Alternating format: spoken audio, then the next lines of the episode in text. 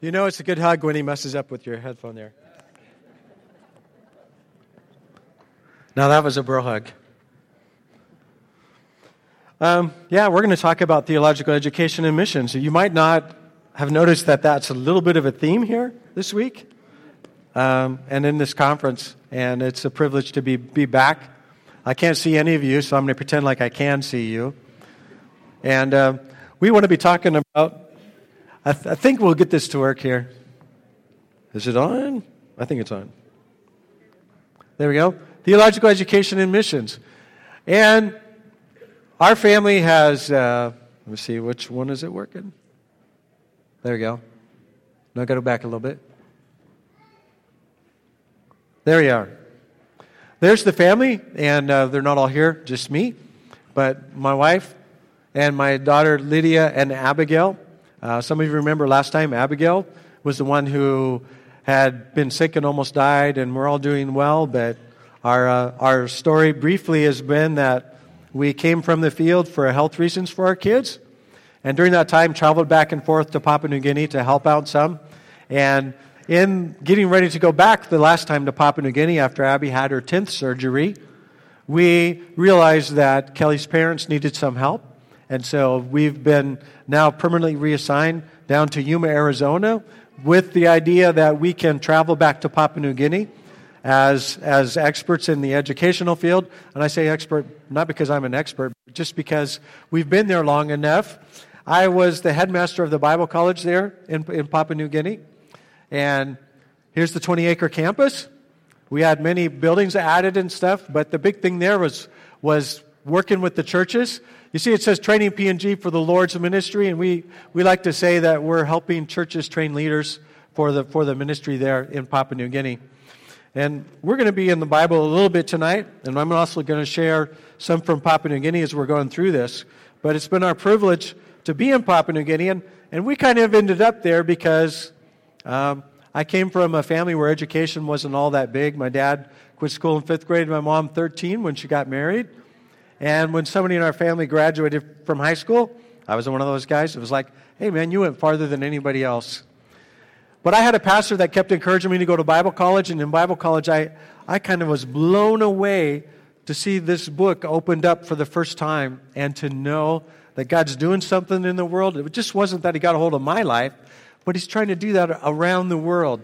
And so I wanted, as I started thinking about life and ministry, I wanted to be able to get involved in a field where they had a Bible school because it meant so much to me.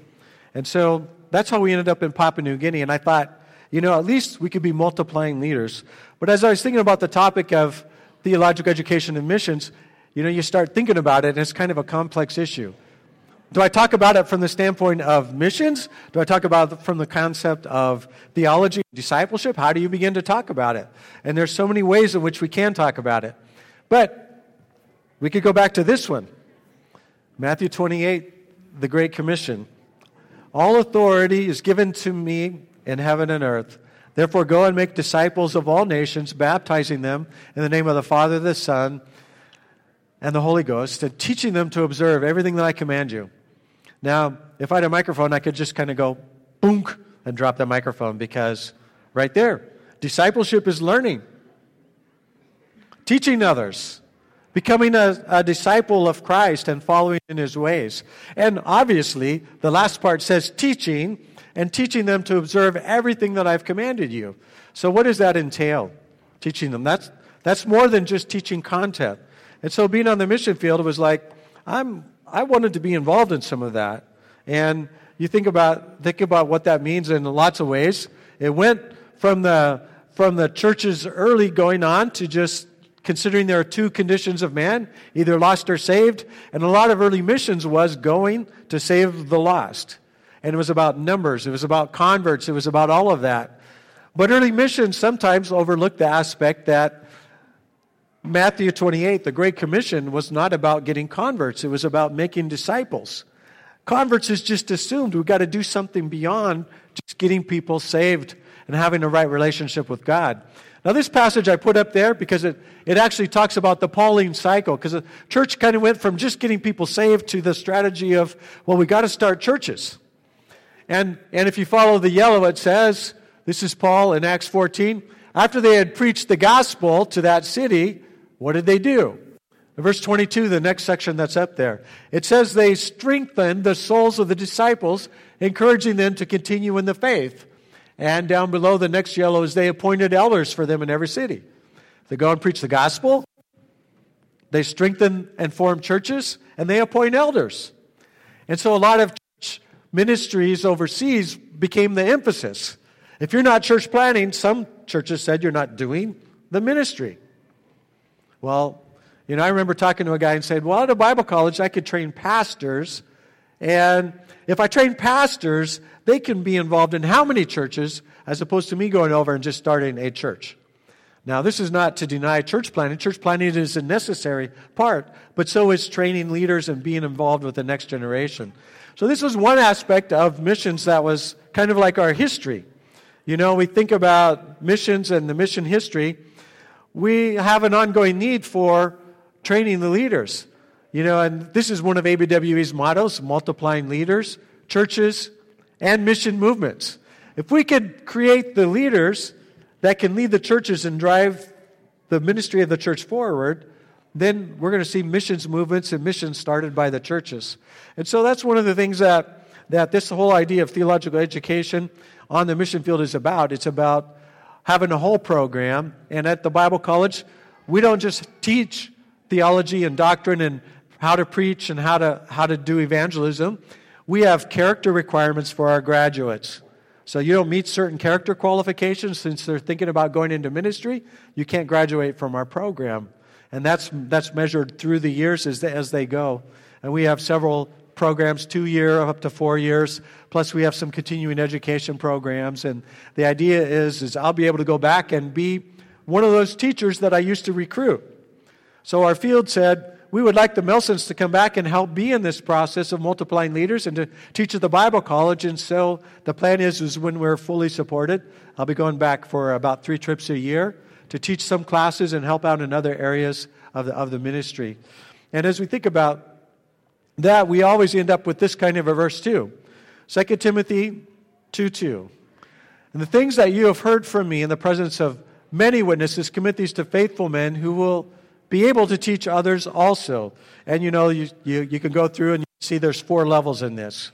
So when we think about this passage, it starts with Paul, and he's writing to his beloved son in the faith, Timothy.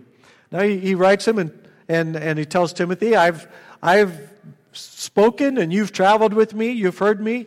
All kinds of things have been going on in my life and ministry. You've been with me, and those things that you have heard, Timothy, pass to faithful men. Pass from those faithful men to others who will also be able to train others. And so, you know, if, if we had a, a, a few extra minutes uh, and the lights are actually on, I would probably have you do a little doodle at your table. Draw this picture, how you would see this picture. And it might look something like this, right? You might do something like that. And I think this is a valuable exercise for you to do, but I don't think it's just valuable to see this as a biblical model, but I think it's a, you need to put some names into this. Who would you add into there? If you're a Timothy, who's the guys that are under you? Who's the faithful men that you're working with? Who are the others in the next level? And see, as this gets passed on, it, it kind of self propagates. And you know, if I gave you this assignment and, you, and asked you to start putting in names, that's starting to get a little personal now. But we probably ought to be doing this because this is the pattern that we see in the Bible. This is what Christ did. This is what others did. This is what Paul told Timothy. This is what Paul did. And it's throughout the New Testament. Now, some of you, if you were like maybe overachievers, you might, it might look like this. I think I see, uh, is that Jeff Williams over there? He probably did this whole picture there, Jeff. Anyway, uh, we could put other people that are in the scriptures. You know, like I looked at this, this thing and I, I noticed Apollos wasn't in there. They worked with Priscilla and Aquila. Now, if I had given this assignment to my wife, this is probably what she would have done, okay? She really likes to do uh, chalkboard art, and this is, this is actually our Bible verse. The things that you have heard from me in the very top, in the presence of many witnesses, and trust of faithful men who would also teach others. But in this passage, this 2 Timothy 2 passage, we also have five principles I want to talk about just for a few minutes. Now, these principles, uh, you could expand them up to eight or ten, or depending upon how smart you are, and there's smarter guys in this room than me.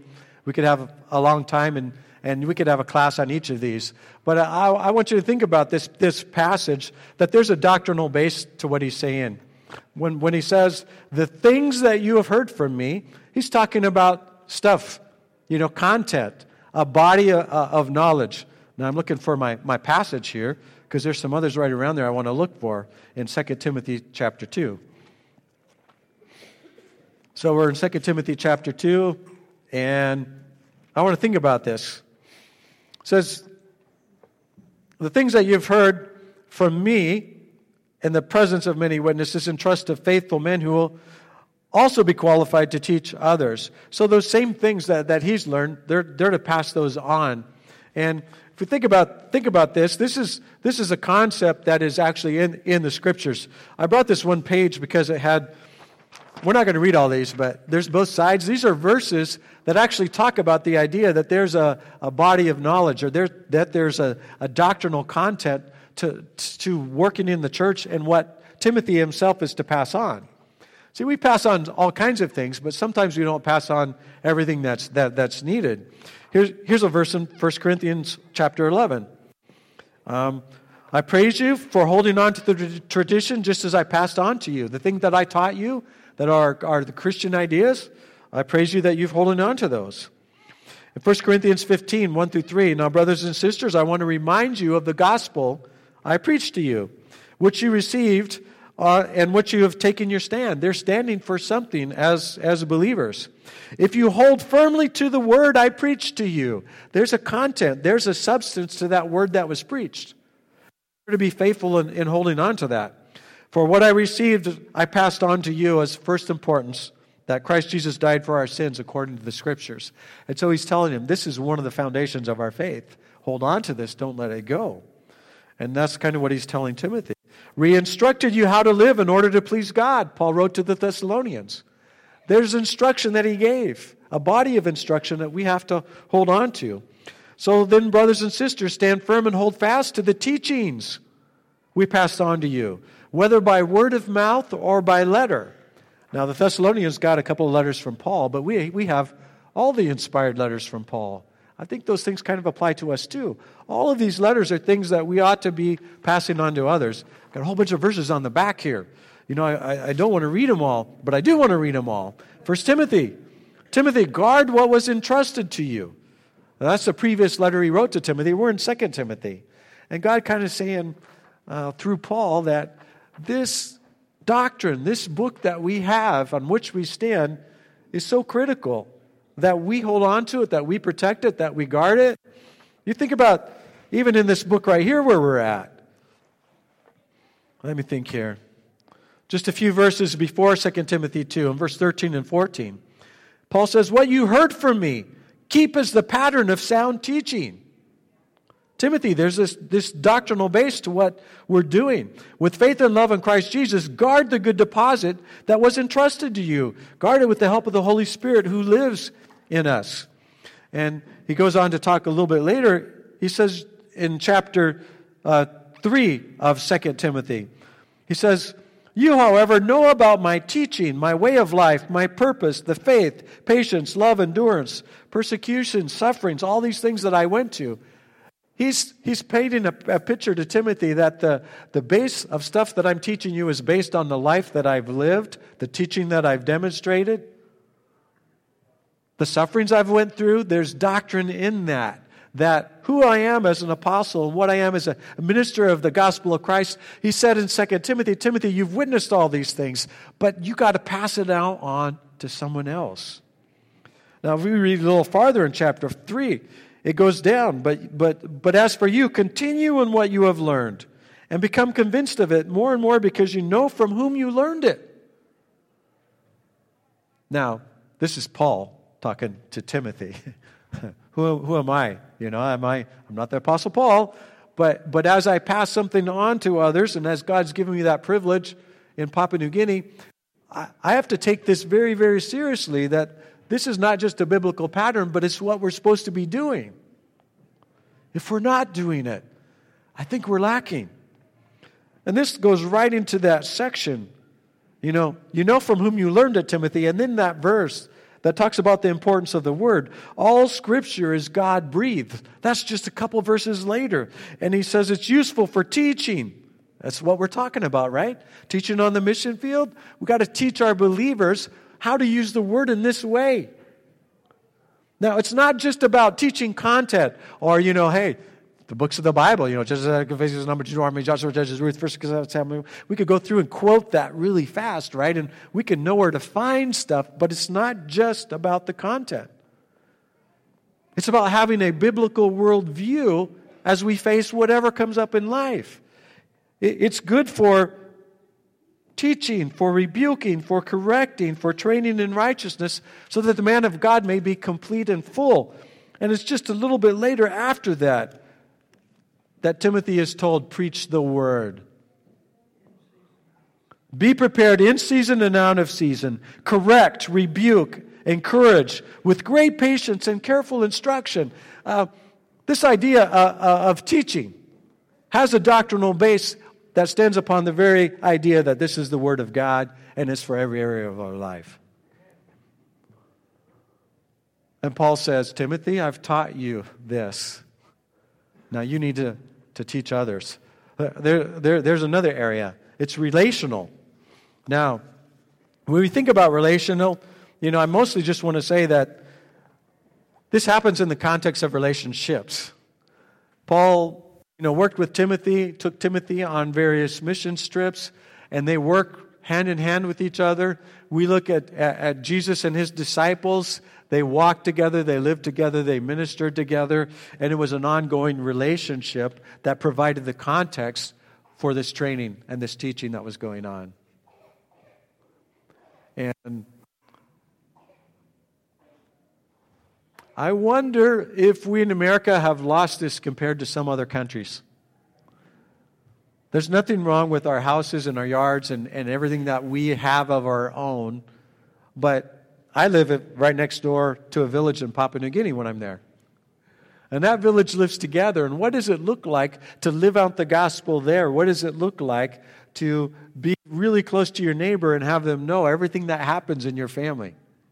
Because they can hear it through the walls of your hut. Now, somebody was asking me before the service, is your mic on? You know, because be careful what you say, your mic might be on. And it's like, I'm not worried about my mic being on, but I'm worried somehow that in our Christian lives, we're, we don't have the kind of relationships that naturally lead themselves to discipleship and growing and encouraging and admonishing and rebuking and helping. The way that, that Paul told Timothy, this is what you have to do. Now, part of the, part of the doctrinal base we didn't even talk about was pastors are to, do, to be able to teach. They're supposed to be able to do these things. And if we're looking at advancing the church of Christ, we have to have men and women who can, who can do this. And it, it doesn't just happen because we attend church, it happens because we work towards it in relationships. And that's what they're trying to do. The things that you heard from me, commit to others. Now, you can't, you, you don't know what's going to happen with the next generation, perhaps, but, but I've been taught some things. I'm responsible to pass those on. And who are those people? So, this exercise of maybe doing that diagram and putting some names in there is very important. We know some things that we should be passing on. Are we doing that? That's part of what this passage is. And are we doing that? The relationship's intentional. Commit these things to faithful men. You have to know who you're working with. 2 Timothy 2 2, commit these things to faithful men. Not just commit them to anybody, but to the right people. Who are those right people? How do you know they're the right people?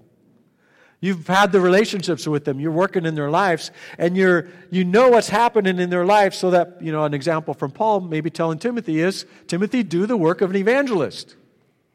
Now, Timothy was a pastor, but apparently he, he didn't have the gift of evangelist, or maybe Paul wouldn't be telling him that. But he knew enough about Timothy to say, Timothy, you got to be doing this work. And we have to be intentional in our relationships to, to be nudging the guys that we're working with and the women that we're working with in the right way. And, you know, obviously, I don't even have to say this, but it starts in our own families. It's also a practical ministry of passing it on. It's practical because you look in the verse, it says, Teach these things to faithful men. How do you know they're faithful? And how do you know that they'll be able to teach others? Because you have that relationship, it's intentional, you work with them, and you know what kind of people they are. You know that they're already doing it. Uh, we have internship programs over in Papua New Guinea, and in those internship programs, you know, guys have to pass their, their internships to graduate. If they don't pass, pass them, they will, can't graduate or they have to retake an internship. What's, what are they lacking? What do they need? And, and this idea of finding faithful and reliable men, finding trustworthy men or women who can take this on means we have a relationship there and we know and they've been tested and proven and we're trying to take them to the next level in their life. So we have in America the danger of being in a church for 40 years, but being not a 40 year old Christian, but a one year old Christian who's had 40 years of that same year repeated over and over again. Who are those people that are going to grow? Who are the ones that are, I, I, if I'm involved in their life, I need to find them and I need to know that they're going to be capable uh, of doing that. Uh, another, another point is that it's generational. Generational and cross generational. This isn't just me teaching one person and this is all I'm doing. This is a vision for the future that goes well beyond that person. It's a link to someone else who knows that the Christian life is about passing it on. And so they're going to pass it on. And then they're going to pass it on. Uh, one of the quotes I, I, I read about, that, about this very idea is the teacher then is a link in the living chain which straight, stretches unbroken from this present moment right now when I'm teaching somebody. It stretches unbroken back to Jesus Christ. And the glory of this kind of teaching is that it links the present with the earthly life of Jesus Christ and his ministry on the earth, where he taught his own disciples. And they continued on and were faithful. And we're doing the same thing when we're passing it on. So, what does it look like? You can think about passing the baton. Everybody has a leg, and, and it gets passed on. And, and I can't run the next one, but I can prepare the runner and I can do everything I can to make a good handoff so that it goes smoothly and that they can finish the race well. My segment may be done, and, eh, but somebody else can take it farther than I could ever could have. It's not about my kingdom, it's about Christ's kingdom. It's not about what God could do necessarily in, in my life, that, that my life might be elevated. It's what He wants to do in the world, which is to bring all of us to a level of maturity and growth and, and perfection in Christ Jesus. Our Bible school has 440 graduates. I want to say, how, how does this relate to what we're doing in Papua New Guinea? About 70% of those are in ministry, and something like about 160 churches. You know, some of those are, are uh, defined differently by people, but, you know, there, there are, at least some of those are started. And you know, that's pretty good if you think about it. If we're involved in teaching and working with churches to train the next generation, and my time there, we could say ABWE's got somewhere over about 160 churches. That's pretty good. We've had about 40 missionaries over the years for in total in Papua New Guinea, but 160 churches through the ministries of the Bible College uh, alone. I want to talk about one guy in particular, Pastor Cliff, because these are the kind of guys that we have. Guys like Pastor Cliff, and I have a few notes about his life, but I don't want to read all of this. But his father, one of his, one of his, his let me think, his grandfather, I think it was his great grandfather, moved into the area around Goroka where we were from a different area, and he was a warrior. He was such a fierce warrior that, that they gave him the name the Great Warrior. Now, he translated it and he told me a few other things about this guy, but he was really feared when he moved into that area. And uh, he had 13 wives after he moved into that area because he was such a great warrior. Everybody wanted to make alliances with him, and they married off their daughters and all kinds of stuff. Several generations later, when Cliff came around, they've been fighting. Sorcery's been in their life. No religion that we would understand of from the standpoint of a biblical understanding, a biblical idea. And he ended up in a little church called Bethsaida, which happened to be pastored by one of our graduates.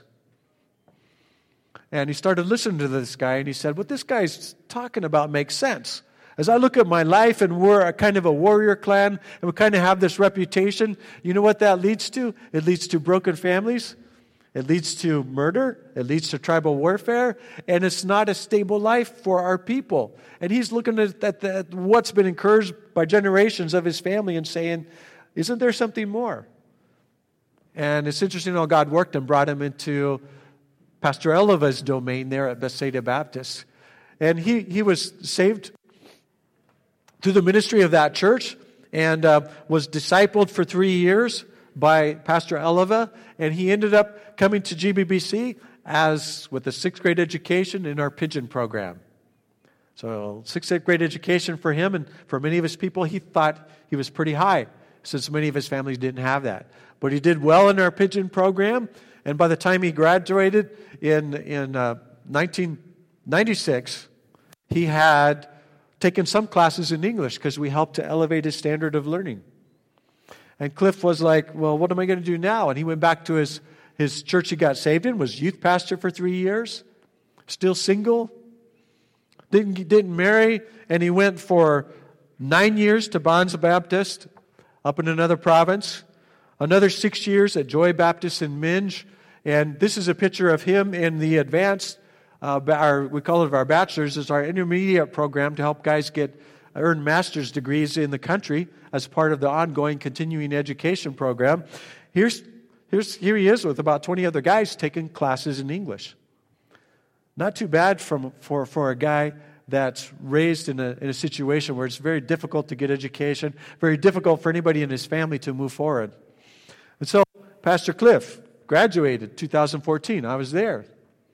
And, and if I remember right, I was saying, Don't you remember where, where this was at?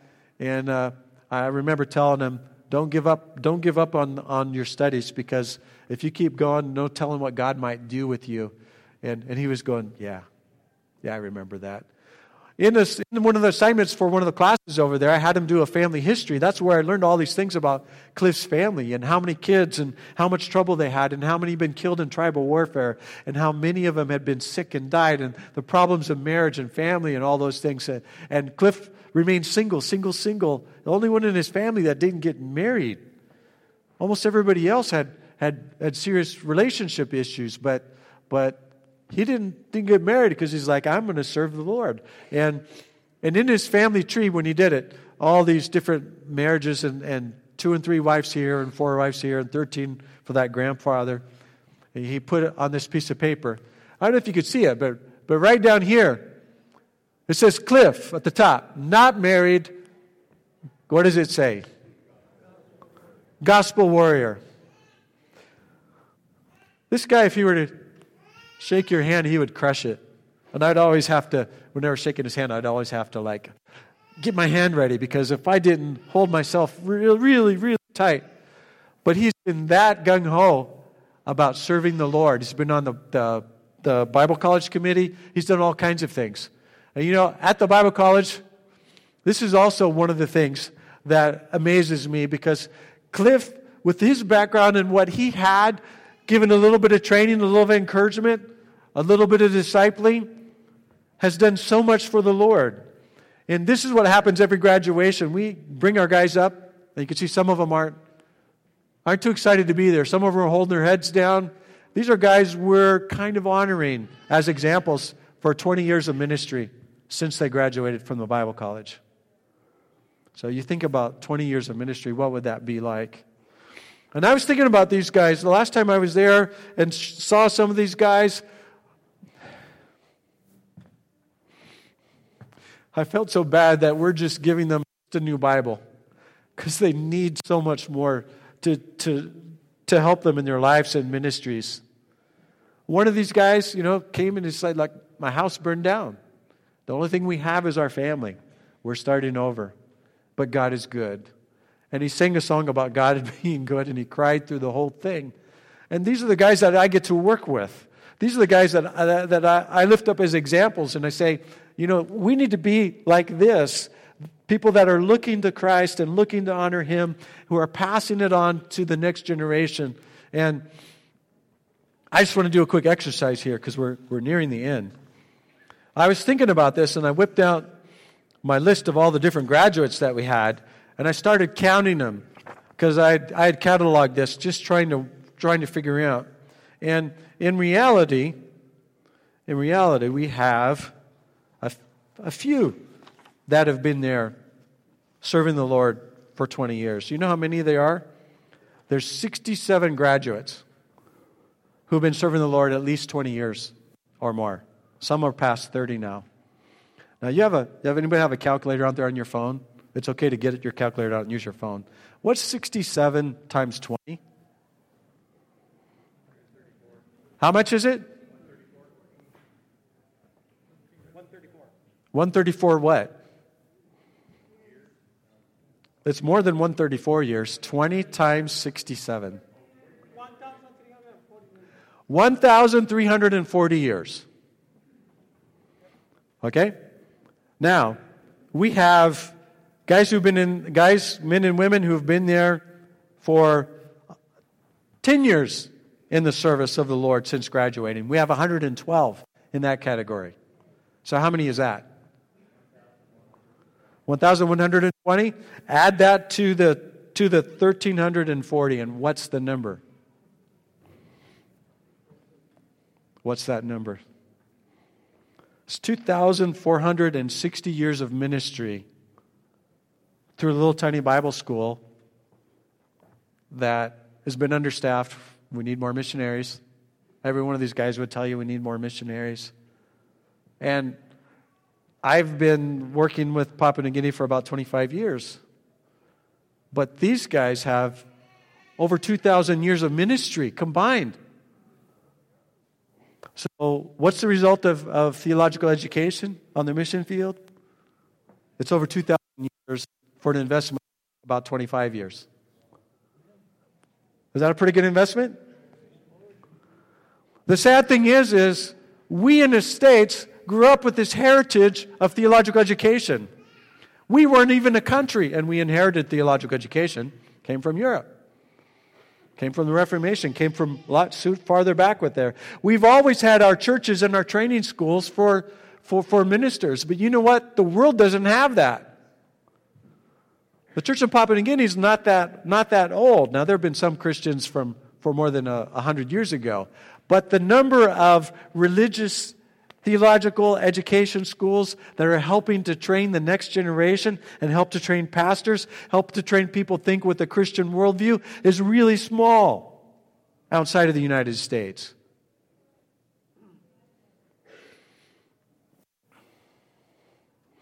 We need to commit what we know to faithful men who can, who can teach others as well. And I think we're doing that Papua New Guinea. These gentlemen that you heard from, Every one of us need your support and your prayers. Come and visit our tables. But if you think about it, when we think about how, how our resources, including those with theological degrees, that's some of the resources that the church in America has that the rest of the world doesn't have. We're lopsided. We have so much. And on a theological level, an education level, we are so fabulously wealthy and we don't even know it. We think this is what, what everybody should have.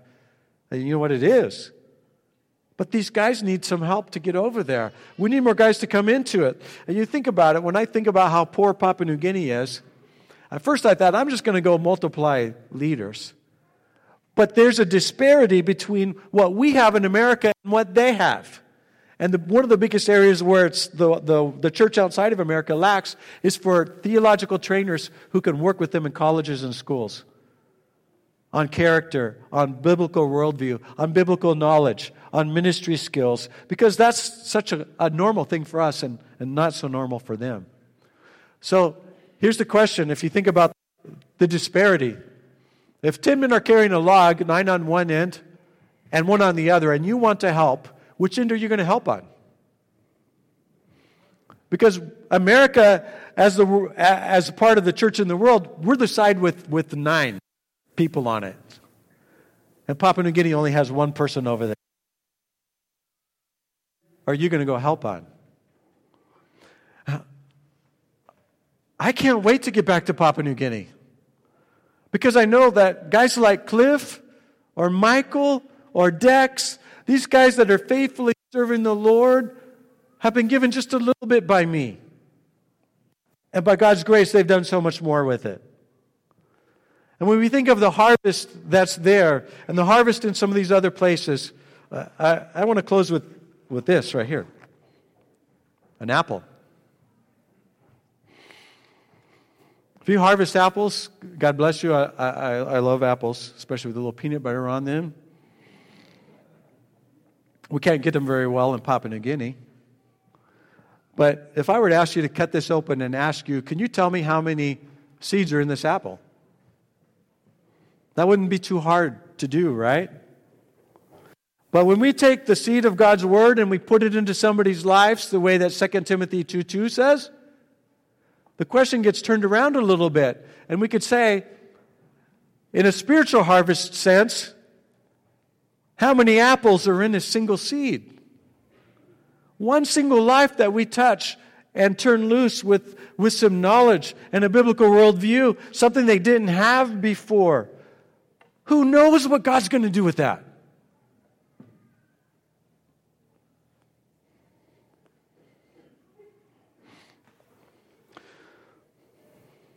My children in Papua New Guinea, my brothers and sisters, I think the day's coming when we're going to stand before heaven, and then you know what I think the scene's going to be? Is this fits pretty good. Like I'm looking at these bright lights, and the throne's way over there. And I'm way back here. But I'm looking up there to see Jesus. And up there close is going to be Pastor Cliff. And Pastor Cliff's going to look back and he say, Brother Pat, Brother Pat, come on up here.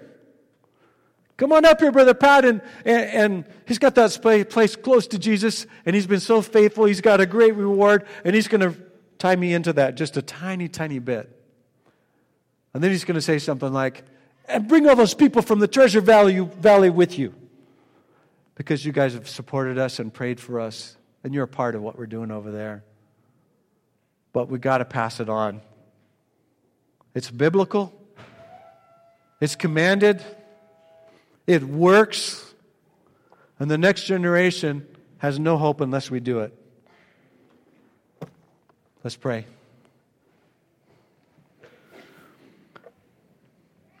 Our Father, we're grateful for your work in our lives, and I just pray and ask that we might think of somebody we can pass it on to. God, you didn't just bless us so that we can hoard it. You blessed us so that we might be a blessing to others. And so I pray for my fellow missionaries here tonight that are longing to get to the field. God, open the floodgates. Give them wisdom and, and courage to walk boldly as you open the doors. And God, I pray that here in the Treasure Valley, we too would be business in business of passing it on to those around us.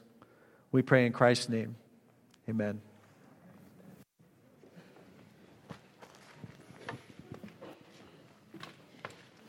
Thank you, Pat.